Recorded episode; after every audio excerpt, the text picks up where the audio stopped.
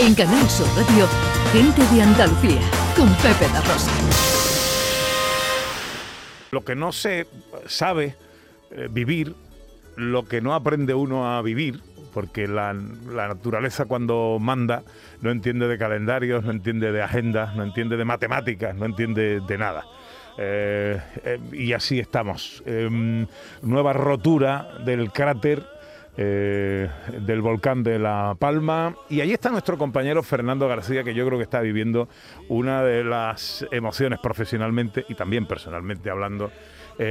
más fuertes de, su vida. Ayer lo vimos, lo estamos viendo en los espacios informativos, en Noticias 2, acompañado de unas imágenes y de un sonido eh, realmente, eh, realmente impresionante. Querido Fernando, buenos días. Hola Pepe, ¿qué tal? Buenos días. Eh, bueno, felicidades por tu trabajo, lo primero. ¿eh?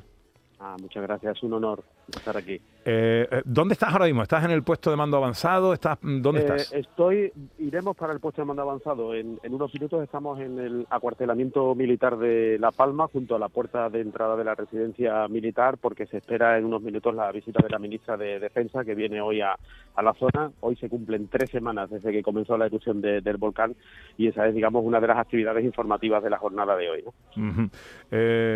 bueno, nueva rotura del, cráter. No sé allí, allí allí in, situ, cuando estás allí y hablas con la gente de allí, eh, ¿cuál es el estado de, ánimo?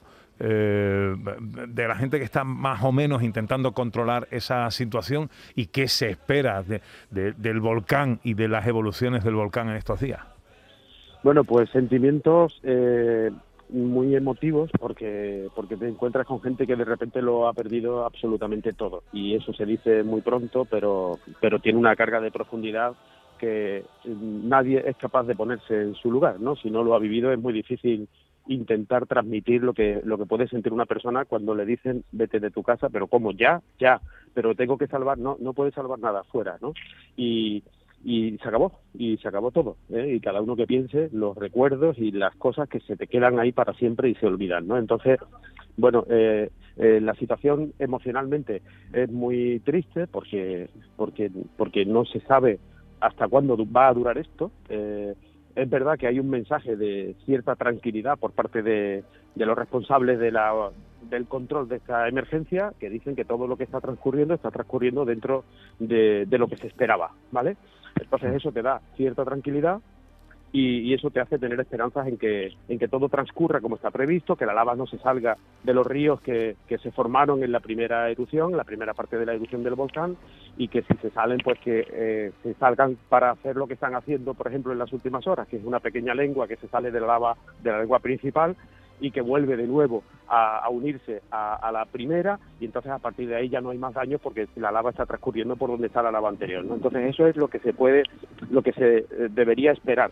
Pero claro, cuando te sientes al lado de, de, una cosa tan enormemente grande, con, con ese ruido ensordecedor permanente que es como si, como si fuese una tormenta que no acaba permanentemente, un trueno que no tiene final, con vibraciones. ayer, por, por ejemplo, durante el N2 sentí el primer temblor de tierra que he sentido en mi vida, ¿no? Entonces, eh, hay emoción, pero pero yo tenía miedo. Yo yo particularmente pasaba miedo, ¿no? Porque tú dices, ¿cuánto dura esto? ¿Cuándo se acaba el temblor, no? ¿Y, cuándo se acaba la erupción? ¿Dónde está el final? Me, has enviado unos, unos vídeos grabados por ti mismo con tu teléfono en la noche de, de ayer.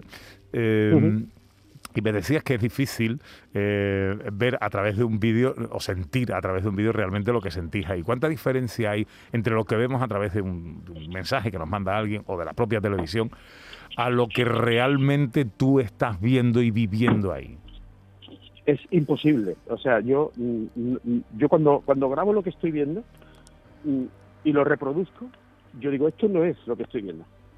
Y al mismo tiempo tengo cierta incapacidad para tratar de transmitir lo que estoy viendo. Me faltan palabras. Eh, ojalá la tele fuera capaz de transmitir lo que se ve a unos cuantos kilómetros del volcán, ¿no? Cuando el ruido, el olor y, la imagen te, te, embargan, ¿sabes? Hmm. Entonces, eh, me siento incapaz. Profesionalmente, desde luego, es lo más importante que he vivido en mi vida. No creo que vuelva a vivir una circunstancia similar, ojalá no.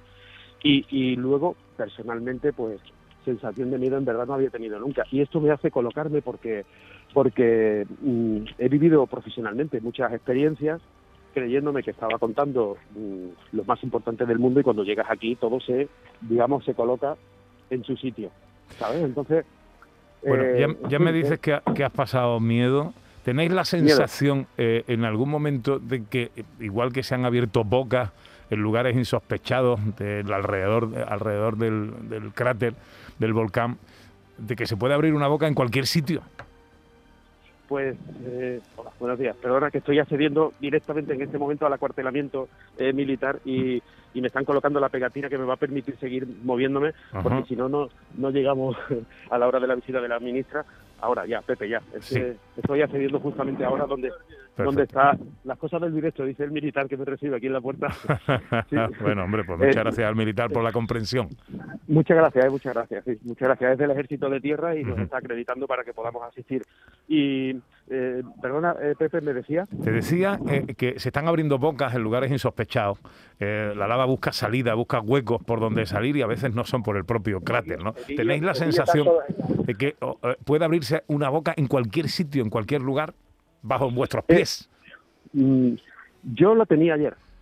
Yo la tenía ayer. Cuando empezó eh, la Tierra a moverse, eh, en ese primer momento tú dices, Dios mío, mm, ¿cuánto dura esto y, cuándo acaba? ¿no? Y, lo piensas, y lo piensas porque pero claro, rápidamente yo creo que por un ejercicio de protección eh, personal hmm. recurres al mensaje que te están trasladando los responsables del control de esta emergencia, ¿no? Que dicen que, que todo está bajo su sitio y que y que y que esto no, no se va a desmadrar, ¿no? Ojalá, ojalá sea así, pero claro, cuando te ves ahí con ese volcán tan grande soltando esa cantidad de lava que ha cubierto ya en torno a 500 hectáreas, que ha destruido casi 1.500 edificaciones, que hay 6.000 personas fuera de sus casas, entonces te cuesta trabajo, te cuesta trabajo, eh, no sé, quedarte, quedarte tranquilo, desde luego no, ¿no? Ya me has dicho que, que has pasado miedo, pero te pregunto, eh, ¿has llorado haciendo tu trabajo? Sí, he llorado por primera vez y me emociono recordándolo. ¿eh? Ayer cuando terminé el informativo eh, tenía unas tenía ganas de irme, de, quitarme del entorno del, volcán, porque, porque el ruido con la imagen y las caras de la gente con miedo, mirando lo que estaba pasando, me daban una sensación de agobio que tuve que meterme en el coche, cerrar los cristales y cerrar las puertas, porque era incapaz de seguir aguantando lo, lo que me estaba pasando. ¿no? Y esa sensación de querer irte rápido de un sitio, nunca la había sentido. Y ayer la sentí. Y cuando me bajé del coche ya a 45 minutos del volcán y pude ver la otra cara de la isla, que es la isla de siempre, la normal, solo perturbada por la presencia de la ceniza en cualquier rincón, en cualquier acera, en cualquier calle, en cualquier paso de cebra. Tú ves un paso de peatones, aquí había un paso de peatones, no, está cubierto por la ceniza, que es del mismo color que, que el alquitrán, ¿no? Entonces, cuando, cuando sales de ahí, tienes una sensación de, de libertad que, que te hace respirar tranquilamente, ¿no? Pero allí pasé un mal momento que no, ya te digo, yo llevo, yo empecé a trabajar en esto en el año 89 y yo no he vivido una sensación así. Yo había ido a muchísimas ruedas de prensa, he cubierto muchos eventos, pensando que eran los eventos más importantes del mundo, y cuando te mm. colocas aquí ante este eh, este enorme espectáculo, porque en el fondo es un espectáculo. Ayer había carreteras llenas de, de, personas paradas con su coche, grabando con los móviles, con cámaras de todo tipo, haciendo videollamadas en directo con familiares, enseñándoles lo que se ve. Pero claro, detrás de eso hay mucho sufrimiento y, mucha desgracia. Entonces es cuando tú te colocas cuando tú dices, no, aquí lo más importante en la vida es que lo más importante sea lo más importante, que es una frase de Pero Grullo, pero esto te coloca, esto te coloca en la vida y tú dices, yo no me voy a volver a preocupar por tonterías, porque un día la vida llega y te dice, ven para acá, y seas quien sea, miras lo que miras, y tengas los años que tengas, te pone en tu sitio, ¿no? Y aquí hay mucha gente que se ha colocado en su sitio y ha visto de verdad lo que es la pena, el dolor, la tristeza, el miedo y un montón de sensaciones que seguramente antes no habían vivido. Querido Fernando, máxima admiración por el trabajo que estás haciendo. Estamos muy al tanto, obviamente, de todo lo que está pasando.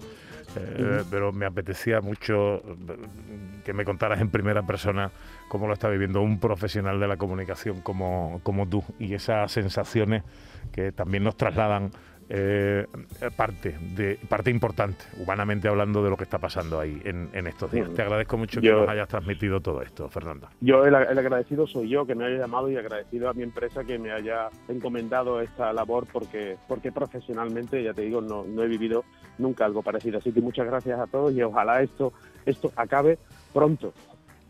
Informativamente hablando, estaremos muy pendientes de esas tres semanas que hoy se cumplen eh, y de la visita de la ministra de Defensa, Margarita Robles, al puesto de mando avanzado. Eh, eh, un abrazo muy fuerte, compañero, y enhorabuena. De otro, otro para vosotros. Gracias.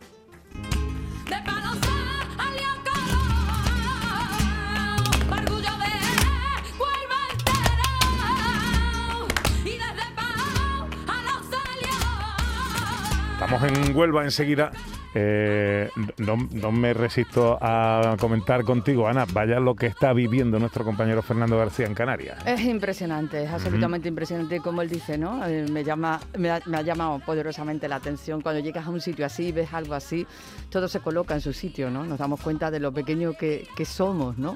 Y de lo que de verdad importa y de la grandiosidad de la naturaleza. Así que bueno, afortunadamente tenemos profesionales como él que nos están transmitiendo todo eso para que de alguna manera también lo podamos nosotros.